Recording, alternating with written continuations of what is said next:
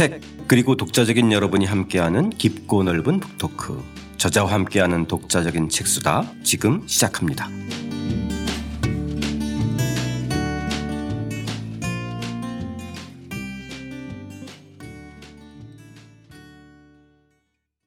저자와 함께하는 독자적인 책수다. 오늘은 시를 잊은 그대에게 에, 한양대 정재찬 교수님 모시고 어, 지난 시간에 이어서 일부 본편 별 그리고 꽃과 바람에서 꽃과 바람에 대한 이야기 나눠 보도록 하겠습니다. 저는 책 만든 사람 김학원입니다.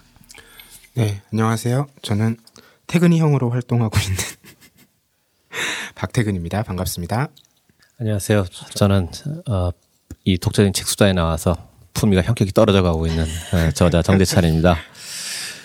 네, 안녕하세요. 저는 요조입니다. 아, 선생님, 그, 선생님의 품격은 떨어지지만, 에, 저희는 즐겁고, 그죠? 원래 그, 그 상대방이 좀 불편하면 상, 그, 예. 상대방이 좀 편하잖아요. 그죠? 예, 이제 가- 그냥 인정하겠습니다. 예. 아니, 선생님 저희들의 스타가 되어가고 계세요. 아, 저희를 정말. 비춰주시고 네. 스스로 나, 낮아지시며 부작용입니다. 저희 오늘 꽃과 바람, 그리고 떠나가는 것에 대하여 이렇게 좀 다뤄볼 텐데요.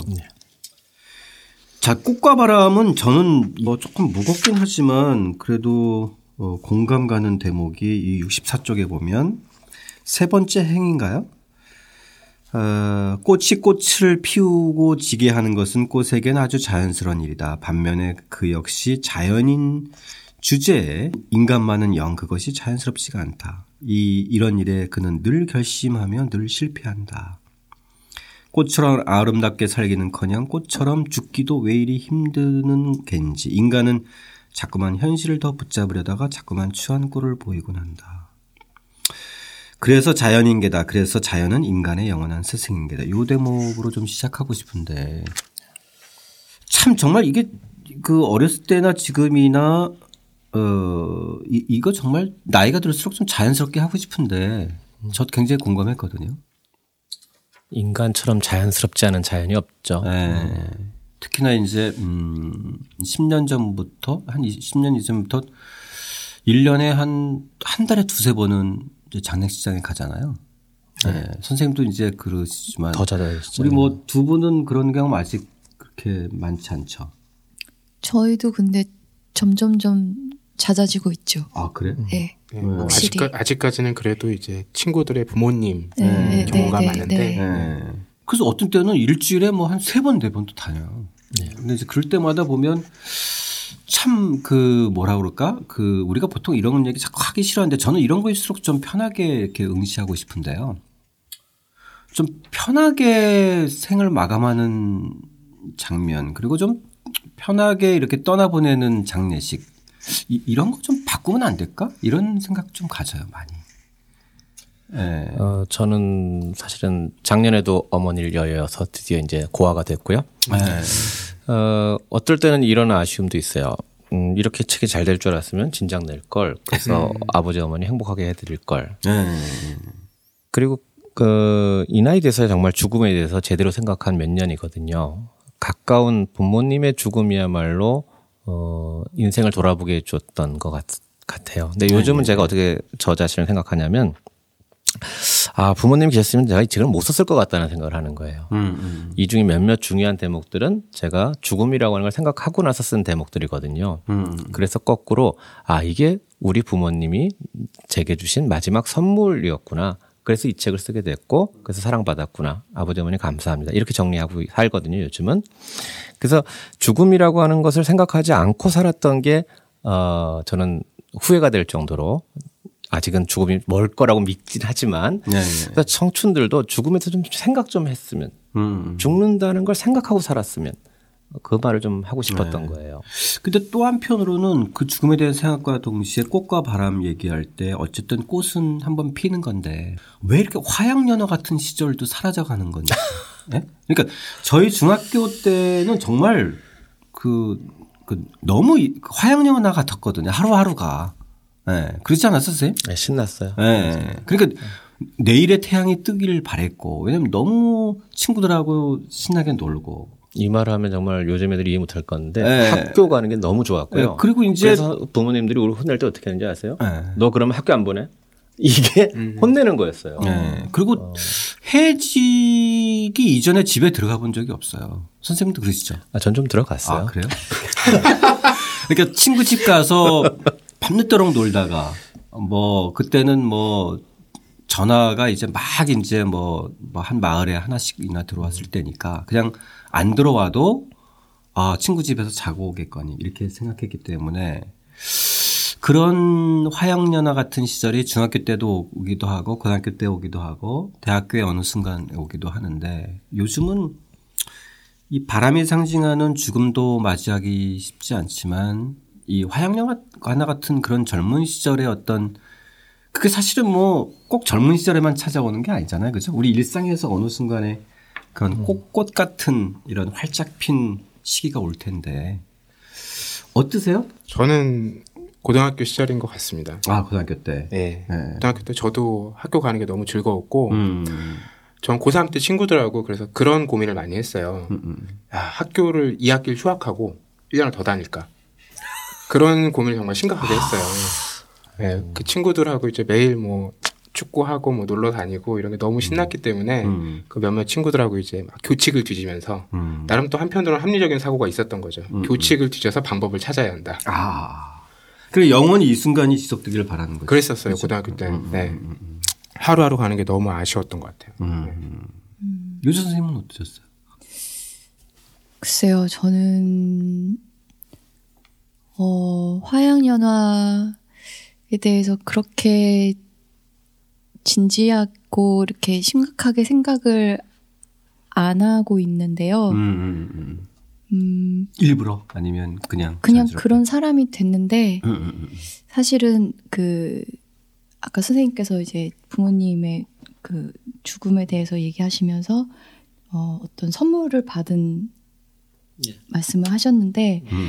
그 저도 아- 지난 시간에 별을 못 보다가 별을 볼 줄 알게 되었다는 그렇죠. 네. 말씀을 드린 적이 있는데 네, 어떤 계기로. 네, 그 제가 그못 계- 물어봤어요. 네, 물어보고 싶었는데. 그 계기도 사실 비슷한. 아, 네, 그러셨구나. 저는 이제 음. 그 사고로 동생을 잃었는데 음. 어떤 뭐랄까 음, 다, 뭐 다른 감정도 그럴 거라고 생각하지만 유난히 그 공포나 두려움 같은 거는 어 내가 예를 들어서 너무 기쁘거나 음, 음. 너무 슬프거나 너무 화가 나거나 그러니까 어떤 감정이 100%로 가득 차 있을 때는 약간 공포나 두려움을 잘 못 느끼는 상태가 되는 것 같아요. 음. 그러니까 저 같은 경우는 그때는 슬픔이었죠. 그러니까 너무 슬픔이 가득 차니까 겁나는 게 없더라고요, 음. 세상에. 좀 그래서- 멍해지기도 하고. 네. 그렇죠? 그래서 사실은 밤 하늘의 별도 그때 볼 수 있었던 아. 거고 지금 와서 생각해보면 선생님 말씀하신 것처럼 그게 어떤 동생이 주고 간 선물? 같은 음, 음, 어, 평생 내가 몰랐을지도 모르는 그 아름다움을 이제는 알게 되었으니까 음. 어, 근데 또 그게 또 바꿔놓은 게 사실 화양연화 저도 내 삶의 어떤 화양연화 같은 것을 어, 꿈꾸고 기다리고 의식하고 그러다가 그 어떤 그 죽음이라는 경험을 하게 되고 나서부터는 좀 그런 생각 잘 안 하는 사람이 됐어요. 아, 네. 네. 오늘 처음 뵀지만 사실은 저는 그 집착의 부질없음에 대한 철이른 이해를 갖춘 분? 네. 어, 굉장히 어린 시절에 어떤 부귀 영화라든가 이런, 이런 거에 대한 집착이 인생을 오히려 망가, 아니, 그- 그걸 난 원하지 않아. 그걸 난 원하지 않고 그냥, 어, 살아갈 수 있는 계기가 있으셨던 것 같아요. 음. 그 어떤, 그러니까 특별한 계기가 아니라 누적되면서 아주 본인한테 편안한 옷을 찾아 입은 느낌이라서, 음. 어, 저는, 아, 그, 인간 실격을 왜 이해했는지, 아, 이제 좀 와요. 네. 어, 어, 그거는 어. 훨씬 이전이었다면서요. 그 스무 살때 그쵸? 그걸 받아들였다는 거는 네. 아우 그러니까 오히려 그 그때였으니까 더 예, 그냥. 있는 그대로 확 흡수할 수 있었던 그런 것일 수도 있지 않을까? 그러니까 정말 데, 정말 데카당한 사람은 그거 읽고 좋아하지 않거든요. 데카당한 것에 대한 로망을 간직하면서 음, 음. 그냥 로망일 뿐. 아 근데 뭐 이렇게 구애됨 구애됨을 싫어하는 그런 거 음, 음, 음. 그러니까 오늘 지금 도입부에 저희가 얘기 나누면서 그런 생각이 좀 생각이 들었어요. 저희가 이제 꽃과 바람 결국은 음, 꽃이 피었다가 바람과 함께 지고 그런데 어떻게 보면 이 꽃 때문에 다시 우리가 이제 자연 현상에서는 꽃과 바람이지만 인간사에서는 또 한편으로 어떤 것이 지는 것 자체가 또 다른 꽃을 만들어내는 이런 과정이기도 하네요. 그죠? 네. 단순히 지는 것만이 아니라 그것을 통해서 어떤 선물을 남기고 그것이 또 하나의 새로운 꽃을 만들어내는 이런 그러니까 김수월이 그 산유화에서 네. 산에는 꽃이 피네 갈범 여름없이 꽃이 피네 이렇게 시작해놓고 마지막 년은 산에는 꽃이 지네 갈범 여름없이 꽃이 지네로 끝나는 거예요. 그러니까 사시사철 꽃이 폈어는 뭘 의미하냐면 사시사철 꽃이 졌어. 그러니까 김소월은 저렇게 행복만 보는 것이 아니라 그 행복 뒤에 있는 꽃이 지는 사태를 보고 그래서 다시 또 꽃이 피어날 수 있었던 거고 이- 네. 이렇게 바라보는 거잖아요. 그렇죠. 예. 자, 그 과정이 보면 저는 이 소설가 김은 선생의 자자연거 여행에 등장하는 이 낙화에 대한 묘사. 사실 저는 선생님 책 읽으면서 이 인용. 아, 정말 이 인용은 압권이었던 것 같아요. 물론 김은 선생님의 이 그 글도 압권이었지만 이 장면의 인용, 이 장면을 어떻게 이렇게까지 멋있게 따왔을까라고 하는. 이 책에서 가장 길게 인용된 그리고 네. 제가 애누리 하나 중략 하나 없이 담아야 했던 네. 어, 그런 글이었는데 사실 꽃을 노래한 것들 참 많거든요. 예, 예, 예. 근데 이 김훈 선생은 음 에세이인데 그 어떤 꽃들의 특장을 정확하게 짚어내면서 그것에 피는 것이 아니라 지는 것에 주목하고 그것을 살아있는 것과 연속성으로 이제 압축적으로 표현해내는 거죠. 이게 아주 멋들어진 문장들이었는데 어, 이게 좀 길어서 제가 다 낭송은 못 해드리겠고요.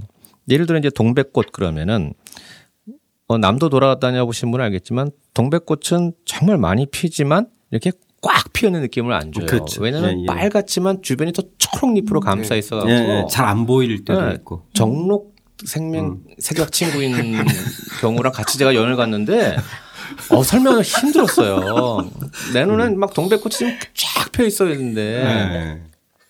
그러니까 이걸 김은 선생은 어떻게 표현했냐면 해안선을 가득 메우고도 군집으로서의 현란한 힘을 이루지 않는다. 그러니까 우리가 벚꽃 피면 굴락이 쫙 보이잖아요. 네, 그렇죠. 그렇지 않고 개별자로 태어나서 제각각 떨어지는데 요게 톡 떨어지거든요. 맞아요. 꽃송이채 떨어져서 바닥을 네. 시뻘겋게 네. 물들이잖아요.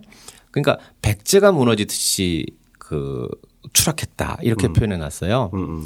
백제를 우리 역사 잘 모르는 친구들은 백제가 망할 때가 돼서 망한 줄 알고 있는데 그게 아니라 절정기 때 망하는 그렇죠. 거잖아요. 그랬군요. 예, 예. 오죽하면 국녀가 삼천이었겠어요. 그걸 그렇게 읽어야 되는데 거꾸로 국녀가 삼천이 나라가 망하지. 그게 아니고 나라가 살만하니까 국녀가 삼천이나 있었던 거예요. 네, 절정에 정말 예. 그 쓰러 아, 그냥 그쵸? 그럼요. 음, 음, 아, 그래서 그걸 동백에 잡아낸 음, 것. 음, 음.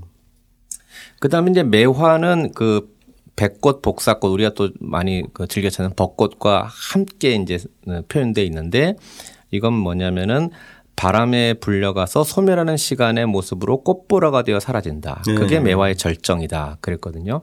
그러니까 우리가 벚꽃 생각하면 되시죠. 그렇죠. 그 그런데 이렇게 하나하나 읽을 때마다 어 그냥 이걸 꽃으로 보지 말고 인생으로 보면은 그럼 나는 인- 동백 같은 삶이 좋을까? 매화 같은 삶이 좋을까? 이제 이렇게 생각해 보는 거죠. 음. 사람마다 다 달라. 이거 반응해 보면은 특히 이 여기서 매화, 백꽃 이런 거는 꽃이 아니라 꽃잎이잖아요. 예. 예, 예. 하나하나 그 떨어질 거죠. 좀 예. 남다를 것 같아요. 주로 이제 별로 인기 못 끄는 게 산수유예요. 왜냐하면 산수유는 어떻게 배이냐면 배경으로만 존재하거든요. 예, 예, 예. 실제로 봄의 산수유는요 별로 눈에 띄지도 않고 파스텔처럼 번져 있다가 문득 종적을 감춰요. 그래서 김우는 나무가 지우개로 저 자신을 키- 지우는 것과 같다 그랬단 말이에요. 그런데 저는 사실은 산수유 같은 사람이 대부분이라고 생각해요. 음, 음. 어, 우리 대부분 이렇게 살다 그냥 가는 거예요. 그렇죠. 그러면서 우리는 우리 닮은 꽃은 꽃으로 안 보는 거 아닌가? 그래서 백- 벚꽃 멋있다 그러고 동백꽃 다 끝내주잖아 그러지만 우리 대부분은 산수유처럼 사는 거 아닐까? 그래서 산수유도 좀 다시 보게 하고 그러다가 이 에, 대목의 이제 절정은 역시 목련이었죠. 목련. 예, 예. 그 부분만 이제 제가 한번 읽어보겠습니다. 산수유가 사라지면 목련이 핀다. 목련은 등불을 켜듯이 피어난다. 꽃잎을 아직 오므리고 있을 때가 목련의 절정이다. 목련은 자의식에 가득 차 있다. 그 꽃은 존재의 중량감을 과시하면서 한사코 하늘을 향해 봉우리를 지켜 올린다. 꽃이 질 때 목련은 세상의 꽃 중에서 가장 남루하고 가장 참혹하다. 누렇게 말라 비틀어진 꽃잎은 누더기가 되어 나뭇가지에서 너덜거리다가 바람에 날려 땅바닥에 떨어진다. 목련꽃은 냉큼 죽지 않고 한꺼번에 통째로 뚝 떨어지지도 않는다.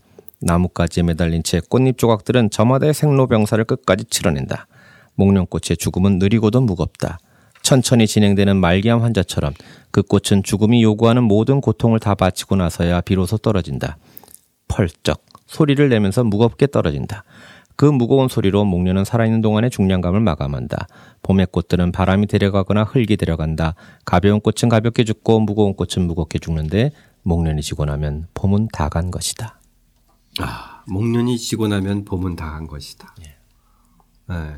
이말 정말 잘 와닿았어.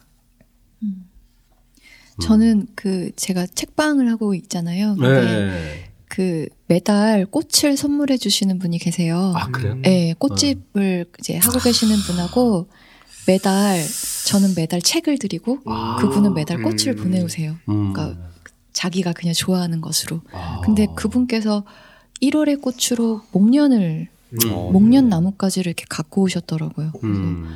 그럼 어. 나뭇가지를 꺾어서. 네. 아. 그래서 어 이거 봄꽃인데 그러니까 음. 물에 꽂아 놓으면 꽃이 핀다고 잘 보시라고. 그래서 음. 그러니까 저는 이제 말하자면은 그 목련을 이렇게 가까이에서 본게 음. 처음인 거죠. 음. 근데 가까이에서 보니까 어 이렇게 그 털이 나 있어요. 그 털 보송보송 네. 털 이렇게 음. 그런데 또 다음 날 출근해서 보니까 이 털로 이렇게 쌓여 있던 것이 이렇게 바닥에 떨어져 있고 음. 꽃, 꽃이 조금 피, 어나고 있고 음. 가까이서 매일매일 그 피는 걸 보니까 이 떨어진 털 털란 이 껍질도 못 버리겠더라고요. 음. 그래서 음. 그것도 이렇게 모아다 놓고 보는데 지금 딱 이 이 이 적혀놓은 이대로 음. 너무 고통스럽게 지금 맞습니다. 죽어가고 있어요. 아 지금 네 아. 왜냐하면 지금 겨울이기 때문에 음. 밤에는 또 춥잖아요 책방이. 음. 그러니까 굉장히 빠르게 시들어가고 있거든요. 음. 근데 딱 이대로 굉장히 슬퍼요. 말기암 환자 옆에서 지켜보는 아. 가족처럼 아. 어떻게 할 수 있는 게 없고 또 음. 나는. 그러니까. 근데 그게 또 나무 전체를 보면 정말 또 더 그래요. 네, 그렇죠, 그렇죠. 그러니까 목련 폈을 때처럼 화사할 때가 없잖아요. 음. 근데 이제 김훈 선생이 주봉한 건 목련은 다 이렇게 꽃봉오리를 위로 하고 피어 있지. 뭐 이렇게 이렇게 밑으로 내려온 놈 이게 음. 없단 말이죠. 다 요러고 하나 하나가. 네. 그러니까 굉장히 중량감 있고 자의식 있는 꽃이라고 본 것 같아요. 음.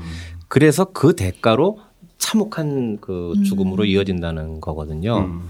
저는 그거 어, 감당할 만한 고난 아닐까. 내가 그렇게 살았으면 그만한 대, 가를 받는 것도 맞는 건 아닐까. 그래서 저는 목련 쪽으로 좀 간 거죠. 음. 근데 어, 저 왜 미련을 떨어 꽃이 질 땐 싹 떨어져야지 동백꽃처럼 음. 음, 외화처럼 이러는 사람한테 좀 항변하고 싶었다 그럴까? 음. 예. 어 그게 미련을 떨어서 냉큼 안 죽는 게 아니라 산다는 거랑 죽는 거 다 사는 건데 삶의 요구뿐만 아니라 죽음의 요구까지 철저히 잘 받아들여줘야 그게 정말 생에 대한 외경 아니겠는가?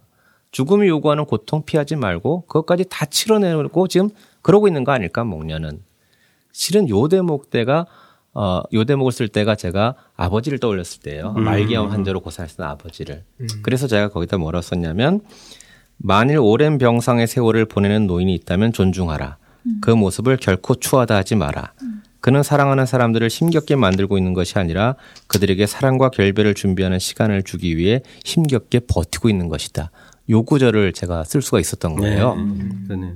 그러니까 아버지 임종 전에는 저는 이 구절을 생각지 못했었어요. 근데 정말 말기암 때 힘들었거든요. 아, 나중에 이 생각까지 했어요. 정 떼려고 저러시나? 음. 정말 지금 가는데 정말 힘들었어요, 나중엔. 그러다가 아, 그래야 내가 정말 아버지를 보내드릴 수 있을 것 같다.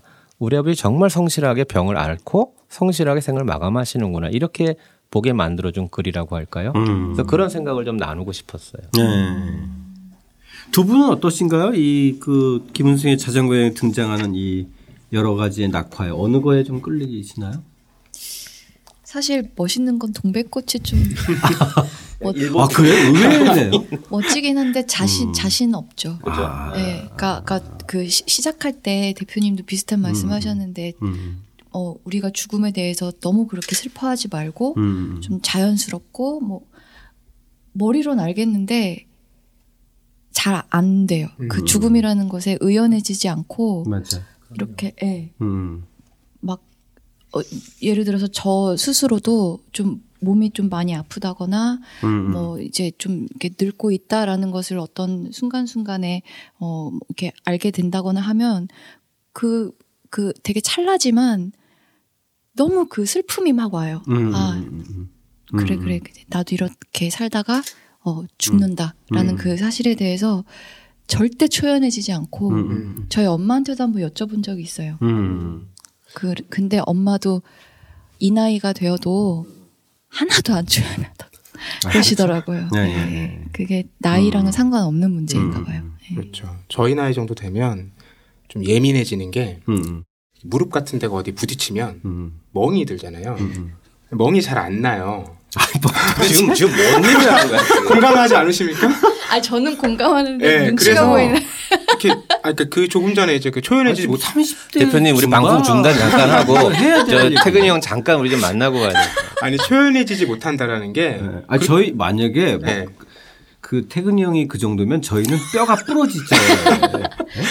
그러니까 부딪힐 때 음. 예민해지고 신경질이 나더라고요. 네, 아, 네, 네, 네. 그러니까 맞아요. 그게 뭐. 누구한테 화낼 것도 아닌데 음, 음. 그럴 때 느껴요. 그러니까 음, 음. 노화라든지 어떤 어쨌든 끝이 있다라는 거. 근데 저는 이제 죽음이라는 실체는 잘 모르겠어요. 그게 연결되진 않는데 그냥 유한하다. 음. 아니면 내가 늙어가고 있다. 이 정도까지는 치- 체감을 하겠는데 음, 음. 죽음은 정말 단절인 거잖아요. 네. 그거는 아직은 이렇게 감이 상상이 안 되는 감각인 네. 것 같아요. 예, 예, 네. 예. 매화처럼 지는 게 좋지 않을까요? 이렇게 한 시대를 같이 한 네. 친구들과 함께 바람에 날리듯이. 네. 너무 외롭지 않게 같이 맞아요. 자연스럽게. 그것도 좋아요. 그러니까 여기서 이 꽃들이 다 괜찮아요, 사실은. 음, 상당히 엽기적인 발상인데요. 그건 뭐 상상하는 사람에 따라서 어떤 장면을 그리시는지 모르겠지만 저는 매화처럼 피고 그냥 산수유처럼 지는 게. 음, 꼭 뭐 하나를 다 취할 필요가 없잖아요, 그렇죠? 그러니까 이 글의 단점이 접붙이기는 생략이 돼 있어요. 이 변종들에 대해서는 어, 네. 김 선생이 언급을 안 하셨어요. 네. 근데 저는 이 점은 공감했어요. 헤어짐은 헤어짐 다 와야 한다는 선생님의 말씀 보면 그렇죠? 네. 그 왜냐면 헤어짐이 요즘 보면 너무 쉬워요. 네. 그리고 어떻게 보면 쿨해서 좋긴 하지만 조금 아뭐 좀 어떻게 저렇게 헤어지지? 이, 이런 게 있어요. 어떤 걸 보셨길래 그- 그러니까 뭐 예를 들어서 이제 저희 큰 애가 이제 대학교 3학년인데 그러니까 아니 그몇 개월 만나다가 페북에 보면 저는 이제 잘 모르지만 주로 저희 아내는 막 페북으로 다 확인을 하나 봐요. 요즘은 페북하면 막 이렇게 서로 네. 그런데 오늘 아침에 갑자기 이 둘이 헤어졌다는 거예요. 예. 그 그러면서 어떻게 페- 양쪽 양쪽 페북에 있는 걸 싹 지웠나 봐요. 둘 다 동시에. 예. 그리고 나중에 하- 확인해 보니까 진짜 헤어졌는데 이거 페북에 있는 서로의 흔적을 지우는 걸로 어떻게 이렇게 아니, 그걸 지우, 찾아서 지우는 게 엄청난 공이 들어가는 일입니다. 아주 쉽게 되는 게 아니고. 맞아요. 아, 물론 이제 당사자들이야 그러겠지만 저희가 보기에는 참 너무 어, 이거 그래 물어봤어요 제가 야넌 너무 쉽게 헤어지는 거 아니냐? 어. 근데 자기 과정에서는 좀 힘들다고 하지만 제가 보기에는 그렇게 힘든 것 같지 않아요. 그러니까 좀 해- 너무 쉽게 헤어지는 것 같아요. 그러니까 저희 세대는 손잡기도 시간이 오래 걸렸고 헤어지는 것도 많은 세월을 투자해야 그게 어 엔딩 씬까지 연결해서 이렇게 가지 네. 툭 이런 거 어려웠어요. 그리고 많이 아파했고 뭐 지금 청춘들도 아픈 건 똑같겠지만 근데 이제 헤어짐은 헤어짐 다워야 한다는 것은 사실 그 앞에 시 보게 되면 제가 나의 청춘은 꽃답게 죽는다라고 하는 한 구절이 있는데 네. 어, 어차피 청춘은 가는 거야. 근데 뭐답게 죽을래? 뭐답게 보낼래? 꽃은 꽃답게 죽고 있는데, 네. 어, 그럼 우리 인간은 인간답게 뭘 해야 될 거 아니겠어요? 네. 네. 그러면 인간답게 헤어져야죠. 그 인간답게 헤어진다는 거는, 아, 지금 내가 아무것도 아닌 것처럼 헤어질 수는 없는 거. 어, 굉장히 오래 아파해줘야 될, 어, 의무조차 필요한 것 아닌가. 사실 저도 어릴 적에 젊었을 적에는 어머 아버지 뭐 할아버지가 이렇게 동네에서 헤어지면 그냥 빨리 들어갔으면 좋겠는데 귀찮잖아요. 네. 그래 가라. 어, 그래 조심하고. 내가 아 됐다고 인사를 몇 번을 해야 헤어져요. 맞아요, 맞아요. 차가 출발을 못 해요. 맞아요. 맞아 맞아. 그래갖고 긴장 들어가셨겠지 하고 있으면 아직 서 계세요. 그게 그 젊었을 때는 아 참 기능적이지 못하다. 음. 어? 어, 그런데 그런 장면들이 아쉽고 그래서 제가 그 목련을 옹호하는 시를 실은 이유도 아, 헤어진 다음에 뭐 밥만 잘 먹더라 뭐 그런 거 있잖아요. 예, 예, 예. 그거에 대한 이제 경종을 울려주기 위해서 헤어졌으면 좀 굶어라 뭐 이런 의미로 예, 예. 그게 이 복효근 시인의 목련 후기에 잘 드러나 있는 것 같아요. 예, 예. 예? 그것 때문에 좀 또 각별히 인용해 놓으신 것 같아요.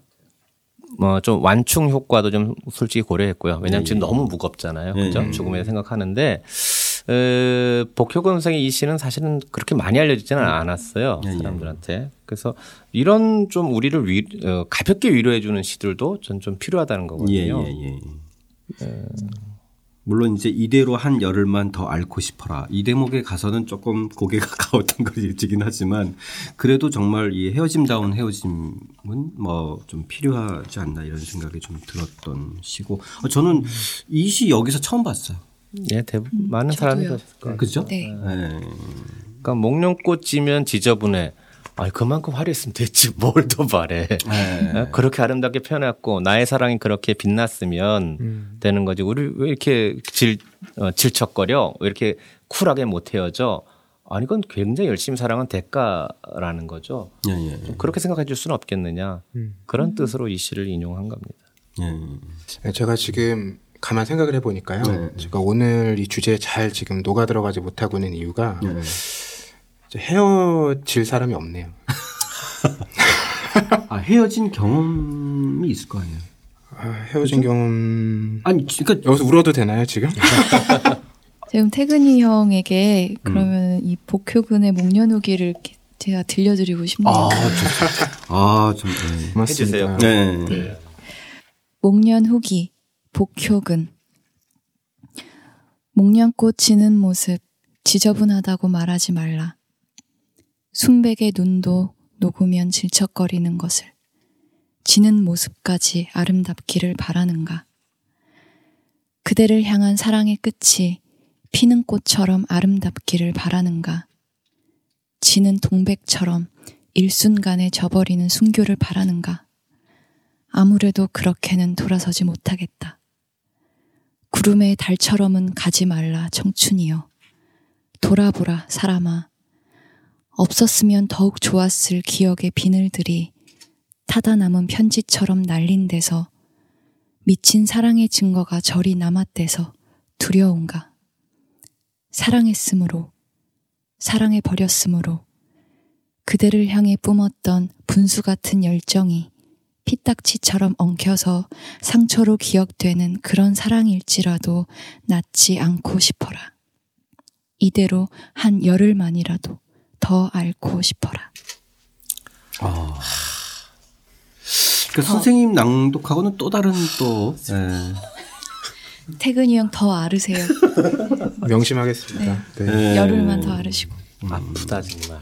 그 이성복 시인이 최근에 쓰신 그 시론에 시, 보면 시는 이렇게 눈송이처럼 이렇게 이렇게 살짝 앉혔다가 나중에 살짝 젖는 뭐 이런 느낌이 있어야 된다고 하는데 낭송 읽으니까 딱그 느낌이에요. 네, 눈송이가 날렸다가 살짝 젖어오는 느낌. 네. 아팠는데 그때는 분명히 음, 음. 그리워요. 그렇게라도 아파보고 싶은 그런 종류의 음, 맞아요. 네, 네, 네, 네. 네. 지금 그런 것도 없으니까. 맞아요. 저는 뭐 올해 작년에 그 또그 얘기해서 죄송하지만 이렇게 느다 그러니까 작년에 유난히 많은 장례식장을 다, 니다가 그러다가 이제 제가 1년에 한 번씩 이제 지리산에서 단식을 하잖아요. 그때 딱 어떤 느낌이 들었냐면 아 그래 이걸 준비해야 되겠다 생각한 게 뭐냐면은 요즘 종합병원에서 다 장례식장에서 하잖아요. 그죠? 열 분 중에 아홉 분이 다 그래요. 병원이죠. 네, 다 병원이에요. 병원. 근데 어떻게 한 사람의 인생을 병원에서 보내야 되지? 이- 이런 생각이 드는 거예요. 병원에서 보내면 그 그럴 수밖에 없다면 예를 들어서 발인이 오전이잖아요. 그러면 진짜 장례식을 하자 차라리. 그러니까 발인 전에 한, 사, 이, 한 30분 정도. 그러니까 사람들한테 언제부터 언제까지 30분 정도 장례식을 하겠다. 그래서 아는 친지나 아는 사람들은 그때 오라. 이- 이렇게 해서 뭐 길게 안 하더라도 한, 한 15분, 30분이라도 어, 그분의 뭐 어떤 뭐 어떤 뭐 어떻게 살았는지 이걸 좀 보여주고 뭐 친구들이 좀 뭐 시 한 편도 낭송하고 왜냐면 우리 조선 시대 때 보면은 그 그게 너무 많잖아요. 자기 친구에게 뭐시 읊어주고 그 자기 친구에 대한 묘사를 하면서 막 박장대소하고 뭐 야 너 정말 기가 막히다 이렇게 막 응? 예, 웃고 떠들고 이런 시들이나 글들 너무 많잖아요. 그럼요. 예. 그때는 장례식을 다 그렇게 치렀잖아요. 하다못해 노새 가지고도 노새에게 바치는 시를 써서 장례를 치러줬는데 우리는 왜 이렇게 떠나보냄에 대해서 이렇게 너무 허무하지 않은가 이런 생각이 좀 들었어요. 개인적으로는. 그래서 다녀와서 제가 제일 먼저 한게 예, 파워포인트 만들었거든요. 예, 딱 7분짜리. 그러니까 제 삶을 일곱 장의 사진으로 파워포인트를 딱 만들어서 딱 저장해 놨습니다. 그러니까 장례식 때 딱 20분 정도 장례식장만 하되 요 7분 파워포인트를 틀어줘라. 예, 예. 그리고 나서 가장 친한 사람 누구가 한마디씩 이렇게 하게 하는. 음. 예, 예. 그러니까 제가 보기엔 그렇게 그게 꼭 그게 큰 것만은도 저는 아닐 거라고 생각해요.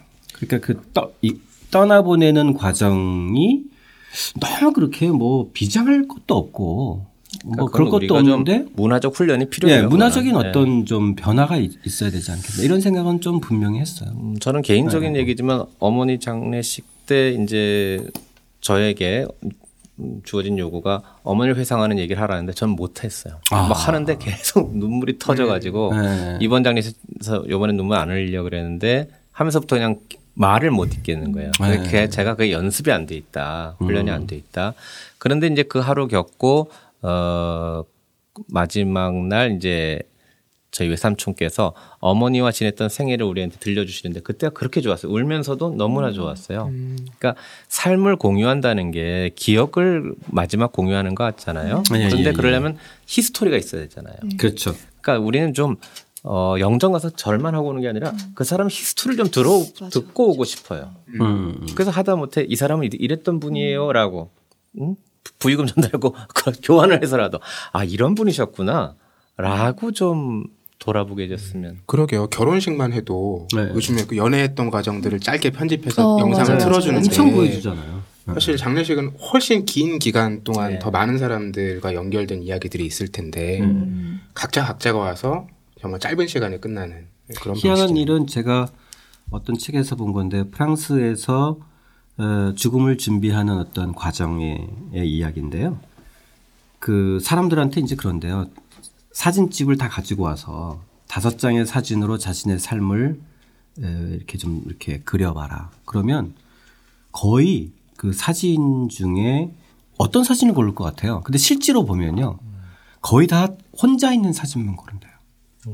네, 우리가 봤을 때는 이렇게 뭐, 아, 결혼했던 장면, 그 다음에 뭐, 아, 아이가 태어났을 때 뭐 했던 장면, 또 온 가족이 여행을 가서 찍었던 무슨 가족 사진, 또 중학교 때 자, 자기 친구들하고 정말 이렇게 막 허슨, 막 그, 정말 자연스럽게 박장대소 했던 장면, 이런 거 고른 사람은 거의 없대요. 어, 그러니까 자기가 온전히 자기 혼자 있던 사진들을 많이 고른다고 하더라고요. 네, 그러니까 자기가 뭐 초등학교 때 찍었던 자기 독사진. 음, 이런 걸 의외로 많이 고른대요.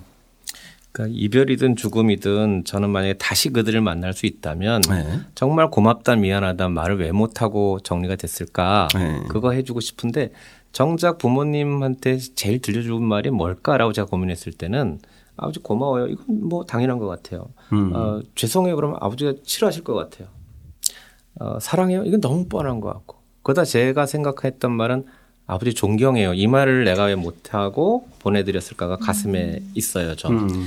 어, 한 생애를 마친 사람 혹은 한 사랑을 나눈 사람 마지막에 아 정말 당신은 존경할 만한 사람이었어 그 사람에 대한 존경을 어, 나눌 수 있는 그런 헤- 헤어짐 음. 맞습니다. 네, 그 그거죠. 존중이죠, 존중. 네. 선생님 그 이 김춘수 시인의 이 거울 속의 천사 후기를 이제 인용하셨는데 이 시집이 아마 2001년에 제 기억으로 민음사에서 네. 예, 출간된 시인데 예, 아내가 곁을 떠나고 거의 2년 동안에 이렇게 그 상당히 몰입해서 시를 썼다고 하는 거죠. 네. 예. 그러니까 저희가 생각하는 김춘수 선생님은 정말 이렇게 좀 어, 엄격하고 심지어 좀 약간 좀 차갑고 네, 좀 정제되고 그런, 어, 그죠? 그런 분이거든요. 음, 음, 근데 이분이 갑자기 시집을 내셨는데 어, 안에 입김이 스며 있다. 나는 것을 여실히 느낀다. 이런 시, 이런 어떻게 말을 쓰셨을까? 음, 음. 어, 아 이분도 노시인이 돼서 그랬나? 하면서 이제 시 한 편 한 편 읽다 보니까 아 김춘 선생이 그 대표작보다 저는 이때 시들이 더 감성적으로 더 와가, 와닿더라고요. 그 김춘수 선생님의 그 바람 시 한번 좀 선생님 읽어봐 주시죠. 바람 할까요? 예. 네. 바람 김춘수 자목련이 흔들린다. 바람이 왔나 보다. 바람이 왔기에 자목련이 흔들리는가 보다. 작년 이맘때만 해도 그렇지가 않았다. 자목련까지는 길이 너무 멀어 이제 막 왔나 보다. 저렇게 자목련을 흔드는 저것이 바람이구나. 왠지 자목련은 조금 울상이 된다. 비죽비죽 입술을 비죽인다. 이 시의 제목이 왜 바람일까? 자목련이 아니고. 네, 그래요. 음, 그러니까 내가 지금 목련을 보는 게 아니라 목련을 흔드는 저 바람이야말로 지금 김춘수 선생은 노래하고 싶었던 거고 음, 음. 저 바람은 죽은 아내가 저승서부터 달려와서 자기 존재를 입증하려고 자목련을 막 흔들어 보이는 거야. 어, 이렇게 시를 썼다는 거죠. 그래서 이제 바람에 관한 명상으로 넘어간 겁니다.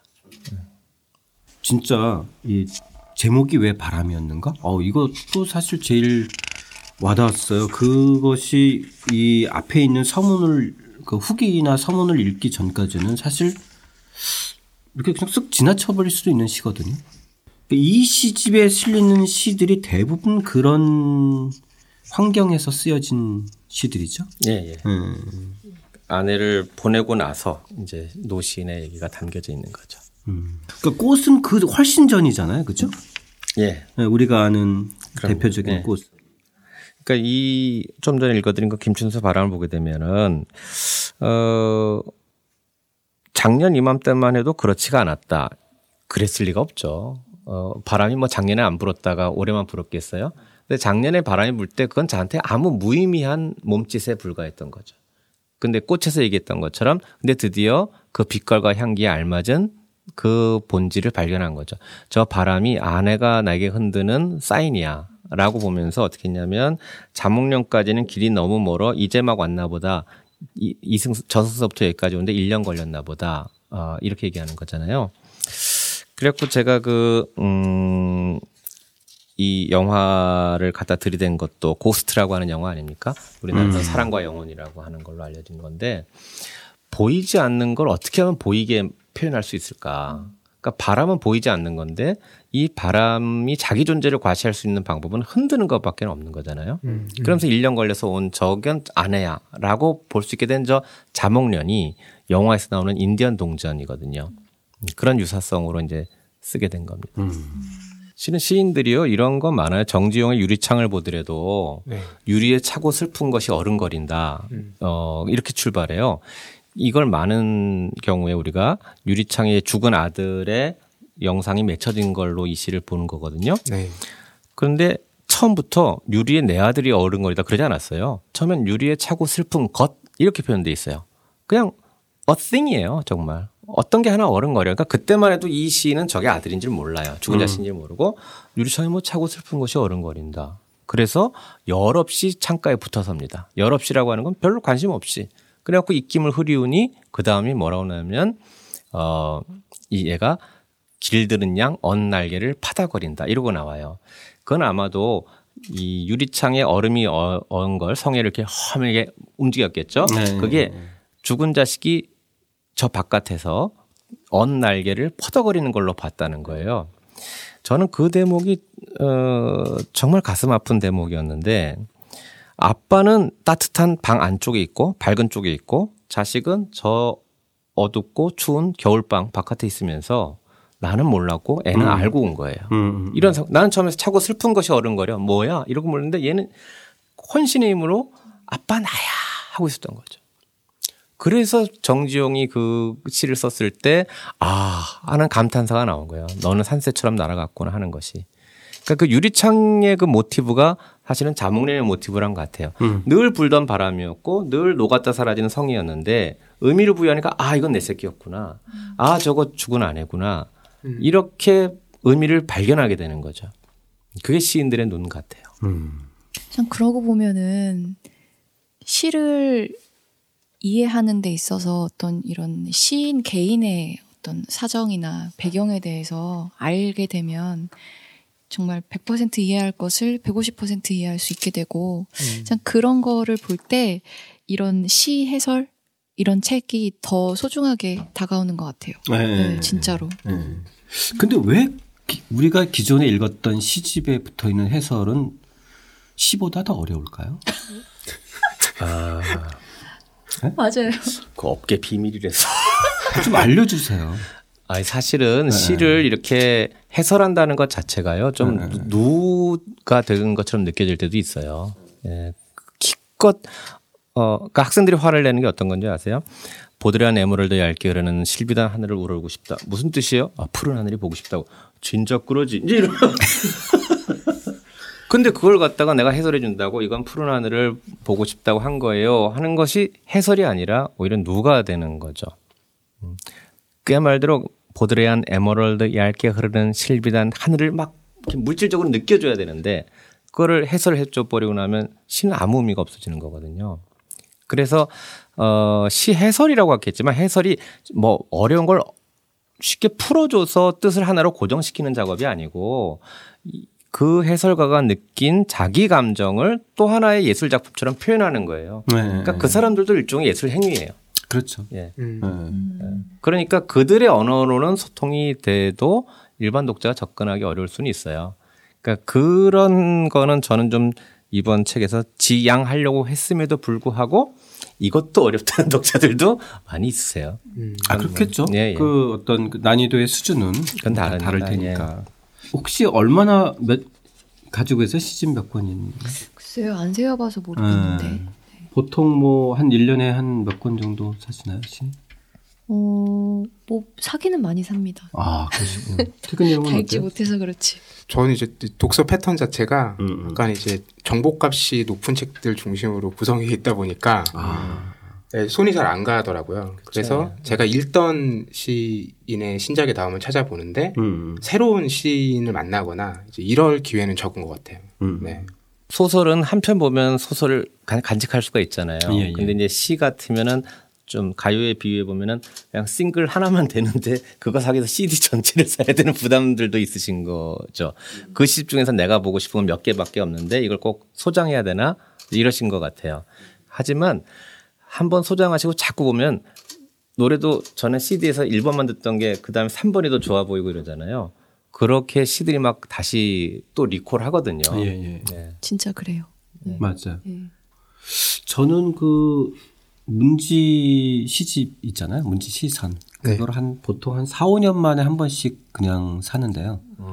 그, 네, 왜냐면 그게 한 400몇 권이잖아요. 그러면 이거 하다 보면 뭐 누가 와서 가져가기도 하고 또 뭐 이렇게 강의할 때 발표하면 전들 시집 주고 막 이- 그렇게 시집이 일상적으로 보긴 했는데 항상 문제의식은 여전히 저도 책 만든 사람이지만 시 해설은 여러 가지 해석을 해도 좀 어려운 것 같아요.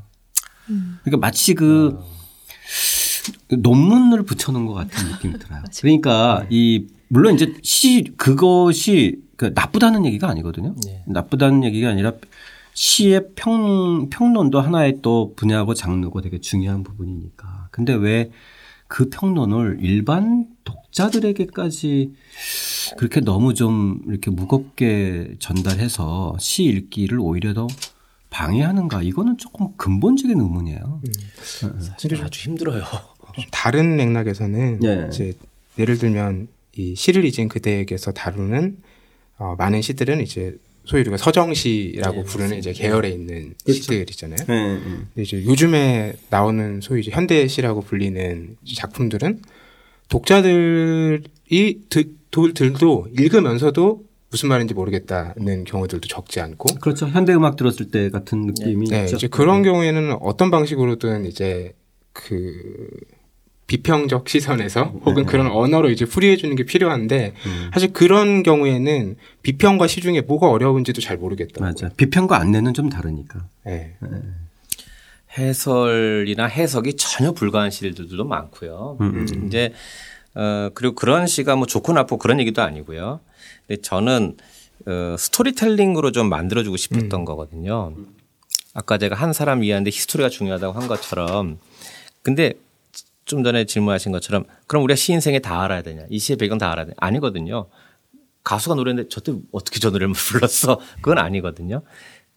그 문제는 우리는 텍스트로밖에 그 사람을 못 만나는데 context를 해주면 아하 해줄 수 있는 것들은 있잖아요. 그걸 제공해줘서 만나는 건데 요때 좀 우리가 위험한 건 뭐냐면 어, 우리가 전문 용어로는 의도의 오류라 그러는데요.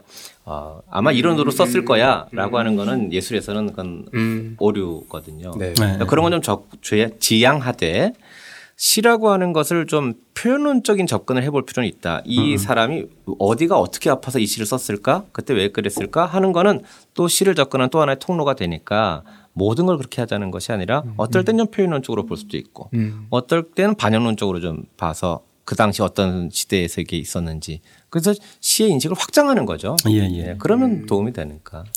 자, 그럼 이쯤에서 저희가 그 프롤로그 시간에 말씀드렸듯이 저희 시를 잊은 그대에게 독자적인 책 수단은 에, 독서 모임 가치나비하고 같이 함께 하고 있는데요. 어, 가치나비 독자 회원님들 중에서 어, 시를 잊은 그대에게 대한 평과 질문 하나 좀 같이 에, 에, 읽고 질문 한번 좀 받아보고 넘어갈게요. 네네. 예, 예, 예. 태근 형 좀 소개해 주- 주실까요? 네, 이동은 님이신데요. 어, 직업은 강사라고 하십니다. 어, 이분이 재미난 이제 설정을 넣어서 이 책을 소개해 주셨는데요. 예전 사랑했던 사람과의 추억이 있던 장소를 오랜만에 드라이브 가게 되었다. 오랜만에 왔기 때문일까? 어디로 가야 될지 쉽게 찾기 어렵다. 우스갯소리로 남자는 세 명의 여자 말만 잘 들으면 성공한다는데 그세명중한 명인 내비게이션이 필요할 때다. 시를 잊은 그대에게는 우리에게 내비게이션 같은 책이다. 저자인 정재찬 선생님은 친절하게 우리에게 시의 아름다움을 알게 해주는 곳으로 인도하신다. 근데 여기서 끝이 아니고요.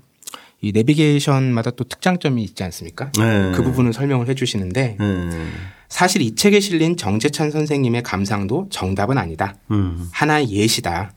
궁극적인 감상의 몫은 우리 독자들의 몫이다. 내비게이션이 드디어 목적지를 가리킨다. 하지만 그 길로 안 가더라도 어쩔 것이냐. 내비게이션은 가는 길을 알려주지만 그 길에 어떤 꽃이 피어 있는지는 다 알려주지는 못한다. 그 꽃에 어떤 추억을 그리는지는 독자의 몫이다. 아, 맞습니다. 네. 실제로 그 이 책의 그 리뷰 독자 리뷰들 중에서도요. 네. 그런 리뷰가 있었어요. 저 되게 와닿았는데 어, 시 해석할 때 네. 이제 그 시를 쓰는 사람 입장을 헤아려야 할까 아니면 읽는 이 마음대로 해석해도 될까 음. 이런 고민이 있었는데 이 책은 저자 나름의 해석과 이제 독자의 주관을 동시에 배려한다. 음, 음, 그걸 강하게 주장하는 게 아니라 음, 음. 내가 이렇게 읽은 방법을 제시해 주는 정도에서 머무른다. 네. 이런 태도가 좋았다. 이런 음. 평이 있더라고요. 네. 같은 맥락의 이야기인 것 같아요. 네. 그리고 이분이 이제 질문을 하나 남겨주셨습니다. 아, 선생님 긴장하셔야 돼요. 어려운 질문입니다. 네. 요즘 시인들의 시를 읽다 보면 무슨 의미인지 모르겠는 시가 참 많습니다. 하지만 서평을 보면 서평을 쓴 분들은 그 작품의 의미를 어려운 말들을 섞어가며 극찬합니다. 앞서 우리가 얘기했던 네. 해설과 비슷한 그렇죠. 맥락이죠. 네. 쉬운 시들을 쉽게 읽히는데 그런 난해한 시인의 시들은 어떻게 하면 쉽게 읽을 수가 있을까요? 음. 이런 질문 주셨네요. 읽었을 때 쉽게 와닿는 시 말고 그죠? 네. 아, 우선 제가 동의하는 게 제 감상도 정답은 아니다는 건 뭐 당연한 거고요. 네. 저는 지금 제 현 수준에서 정답이라고 제가 생각하는 것 뿐이고 아마 저도 또 언젠간 또 바뀔지 모르는 거고 신앙 그런 거라고 생각하는데 내비게이션을요 처음에 그냥 따라가셔야 돼요. 음, 음. 운전을 못 하면서 머리 쓰지 말고 시키는 대로 그냥 가셔야 돼요, 처음엔. 음. 근데 내가 운전에 숙달하면 사실은 내비게이션은 저하고는요, 항상 동의와 이의 사이의 갈등을 경험해요. 음. 가다가 내가 추천하면 얘는 아닙니다. 계속 우기다가 내가 추천하면 오히려 얘가 포기하고 그쪽으로 가세요 하고 그러다 결국은 우리가 그 목적지에 가는 거잖아요. 아, 네. 그렇죠. 그러니까 이 consent와 dissent 사이에 계속된 그 갈등과 긴장이 있는데 음. 그게 내가 내비게이션 가라고 하는 길을 안 갔다고 해서 그럼 낭비인가 대신 다른 길을 간 거죠. 다른 길을 본 거죠. 오로지 효율로만 따지면은 가장 최단 거리가 정답일진 몰라도 음, 아예 정답이 없는 길을 갈 때는 그거는 방법론이 아니라는 거죠. 비유해서 말씀드리자면 음. 어 다만 제가 이제 드리고 싶은 말씀은 결국은 이제 시는 취향의 문제니까 마치 노래가 발라드가 좋아요, 힙합이 좋아요 이건 아니죠. 그 힙합 이해 못하는 분한테 발라드 아무리 가르쳐봤자 그거 안 되는 거고. 그러니까 모든 시를 다 좋아하실 필요는 저는 없어요. 기본적으로 어려운 시 안 읽으시면 돼요. 그 이 시는 나랑 맞지 않아? 음. 굳이 그렇게 하실 필요는 없어요. 음. 그런데 지금 질문을 어떻게 하셨냐면은 난해한 시들은 어떻게 하면 쉽게 읽을 수 있을까요? 없어요. 음. 난해하게 썼는데 쉽게 읽을 수 있으면 그 시는 잘못 쓴 시예요. 쉽게 읽을 수는 없고요. 모든 것은 연습을 해야 됩니다. 그 간단한 컴퓨터 게임도 우리가 얼마나 많은 연습과 시행착오 끝에 스테이지 원을 격파합니까? 초보 운전들은 기본은 있어야 되는 거잖아요. 그런 다음에 기본만 있으면 어렵지 않게 성장해 가잖아요. 우리가 운동을 할 때도 가장 답답한 게 뭐냐면 거기서 조금만 더 견뎠으면은 넘어갈 수 있는데 거기서 멈춰요. 그러니까 시 읽는 것도 좋아하는 거 읽다가 어느 순간에 양에서 질로 전환되는 순간이 있는데 그때까지를 못 견디시고 어렵다고 포기, 어렵다고 포기하니까 맨날 못 읽는 걸로 끝나는 거예요. 음. 한번 요거는 시를 한번 내가 가봐. 그러면 이런 시집들도 여러 해설집도 많이 읽으시면서 하다 보면은 아 뭐가 보이기 시작해 하는 그 순간을 체험을 하셨으면 그래서 이거는 어, 시간을 요하는 작업이고 문제는 그렇게 시간을 투자할 만한 가치가 있다고 스스로 동의하시느냐 음. 그 문제. 음. 어쩔 때 보면은 시를 읽는 것도 어, 그러니까 저는 이런 얘기를 한 적이 있는데 저는 시를 읽는 게 아니라 시를 풉니다 이렇게 얘기한 적이 있는데 음. 정말로 약간 어떤 수학 문제 같은 것을 푼다라는 기분으로 아, 아. 좀 이해하기 어려운 시를 이렇게 대면하게 됐을 음, 때 음, 이게 무슨 뜻일까? 내가 이걸 어떻게 이해해야 하는가? 음. 되게 수학 문제 풀듯이 되게 그 시간을 오래 들여서 계속 계속 그 생각하게 되거든요. 음. 그리고 그 끝에 내 나름의 어떤 결론을 얻게 되었을 때 음. 정말 그 수학 좋아하는 사람들이 몇 시간 공들여서 문제 하나 풀고 막 환호하는 것처럼 음. 아 이런 건가? 음. 뭐 그런 희열 같은 거 느끼는 아. 그런 기쁨도 그러면 그때는 있거든요. 시가 진짜 내 안, 내가 품을 수 있는 거죠. 네, 그렇죠? 그렇죠, 음, 그렇죠. 음, 음, 네. 음. 저희 시전공한 사람들 다 그런 주관적 환상 속에서 하, 빠져요. 아니, 내건 내가 드디어 비밀을 알았어. 아니에요. 근데, 그게 한 번 오잖아요? 그거 한번 오면은 하, 그 희열은 아. 음, 마치 시인이 나한테만 귓속말로 얘기해 준 것 같은 음. 환청을 맞아요, 듣는 거예요. 아. 내가 이런 뜻을 썼어. 너만 아는구나. 뭐 그런 말 한번 들으면 아, 이거 정말 하고 싶다는 생각이 드는 거죠. 선생님은 언제 시를 그렇게 탁 읽었을 때, 야, 정말 그 짜릿하구나. 내지는 뭔가 이렇게 탁 느낌이 있구나. 아, 나시 음, 제가. 프롤로그 때 제가 사실 문청인 시절이 없었다고 말씀드렸는데 그게 굉장히 컴플렉스였어요. 음. 막 문학 청년 이런 게 아니었던 거. 그러니까 아니, 선생님 글 읽어보면 글만 봤을 땐 문청 출신이 확실하거든요. 아닙니다. 그러니까 근데 제가 이제 아니에요. 희망이 되는 거죠. 네, 네, 네. 정말 문청이 아니었고요. 음. 어, 그런 문학할 생각도 없었고요, 솔직히는. 아, 진짜요? 예. 음. 근데 어쩌다 어쩌다 이제 정한모 시인이 개설한 과목을 2학년 1학기 때 들었어요. 음, 음. 그래서 시인론을 써갖고 오라시는 거예요.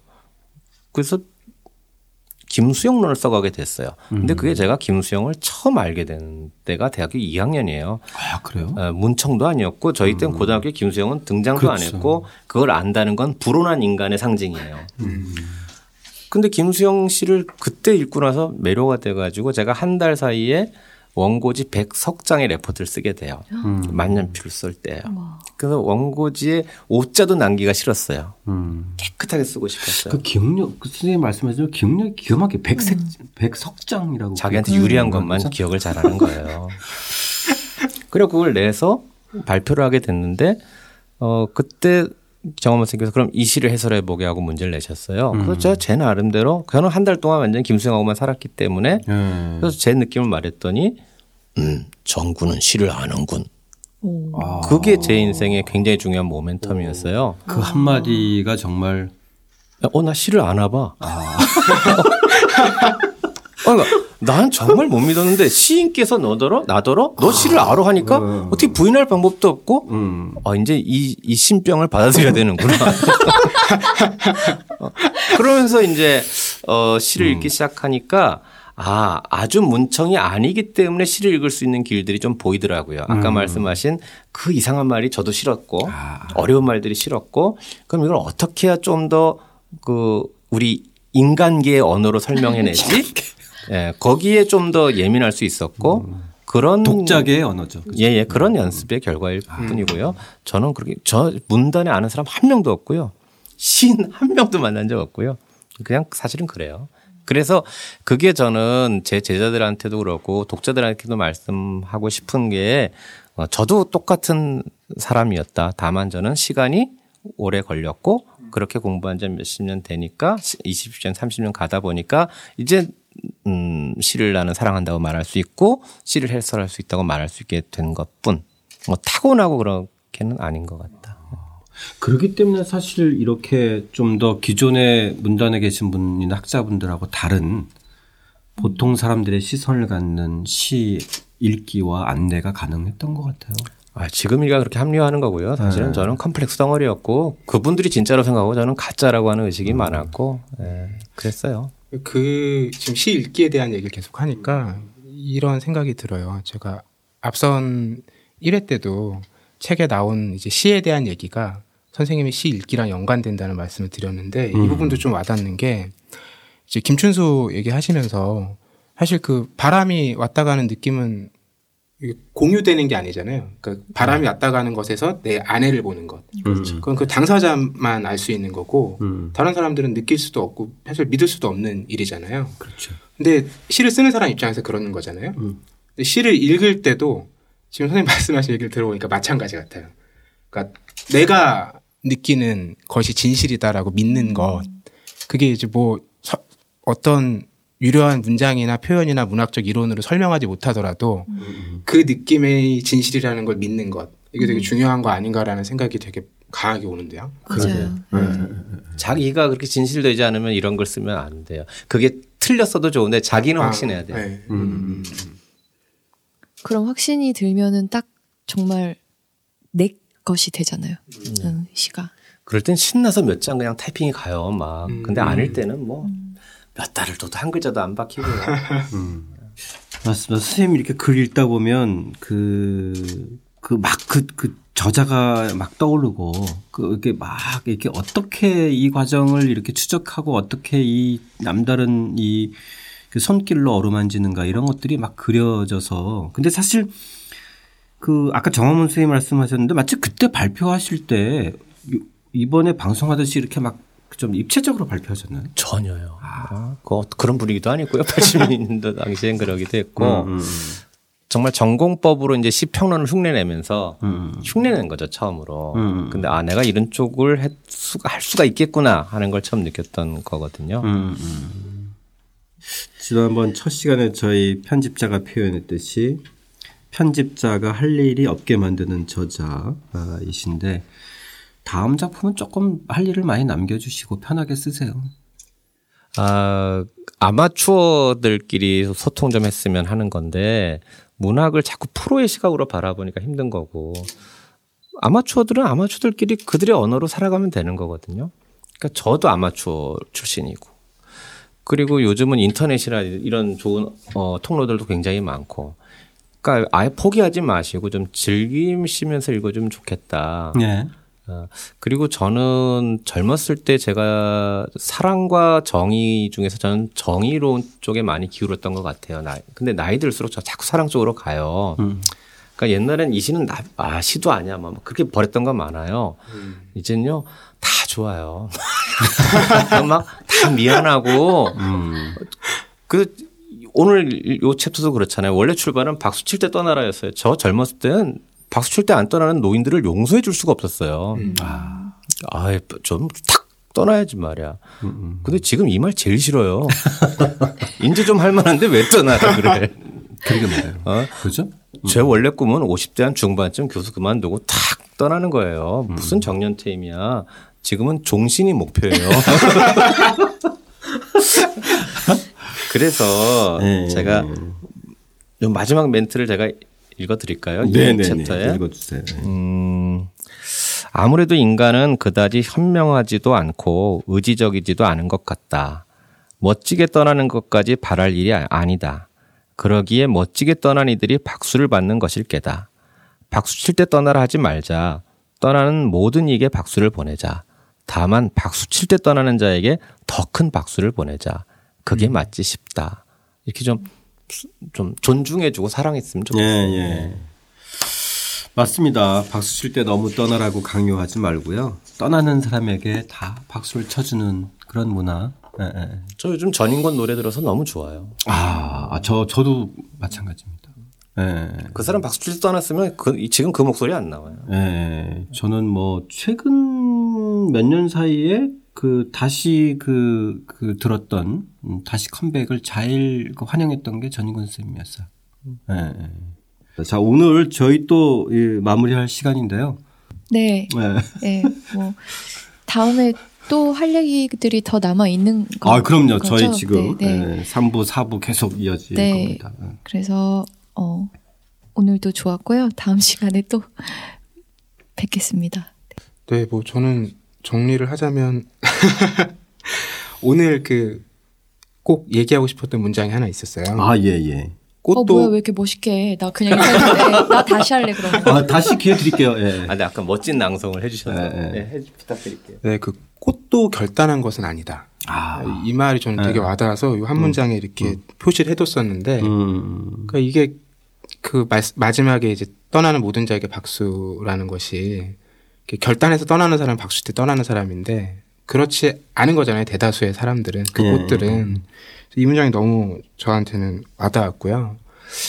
아, 결단 결단을 우리는 강요받잖아요. 음, 음, 음, 그러니까 뭐 예를 들면 요즘에 직장을 몇 년 다니면 음, 음. 오래 다니면 능력이 없는 사람처럼 얘기되고 음. 나가서 자기 걸 해야 되고 출판사도 마찬가지 아닙니까? 맞습니다. 네. 네. 자꾸 그런 걸 요구받고 강요받는데 음. 그냥 자연스럽게 저, 저보고 언제 현장에서 그만 둘 거냐는 질문을 너무 많이 받을, 받는데요. 제일 짜증나요. 네, 네, 네.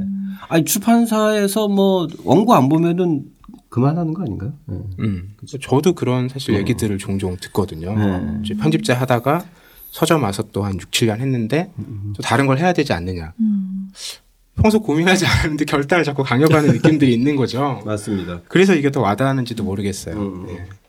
저는 오늘 이 주제가 사실은 무거우면 무거울 수도 있고 좀 노인들을 위한 그런 주제인 것 같기도 했는데 오늘 이 태근이 형과 우리 요전 스님께서 세대를 아- 이렇게 넘어서 이렇게 저한테 들려주신 말들이 진짜 글 쓴 보람이 있었어요. 아 젊건 늙건 누군가 꽃 떨어질 때 오고 갈 때가 있는데 그런 얘기들을 세대 넘어서 나눌 수 있는 게 참 행복했고 그 기분으로 계속 좀 노력을 해야 될 것 같은 그런 느낌이에요. 네. 자, 점점 얘기가 어, 좀 무르익어 가는데요. 저희 3부에서 어, 3부는 정말 뜨거운 사랑이에요. 여름편. 저희 3부에서 좀 더 더 뜨거운 얘기 나눠보도록 하겠습니다. 함께 해주신 예, 청취자 여러분께 감사드립니다. 다음에 또 뵙겠습니다. 감사합니다. 감사합니다. 네. 자.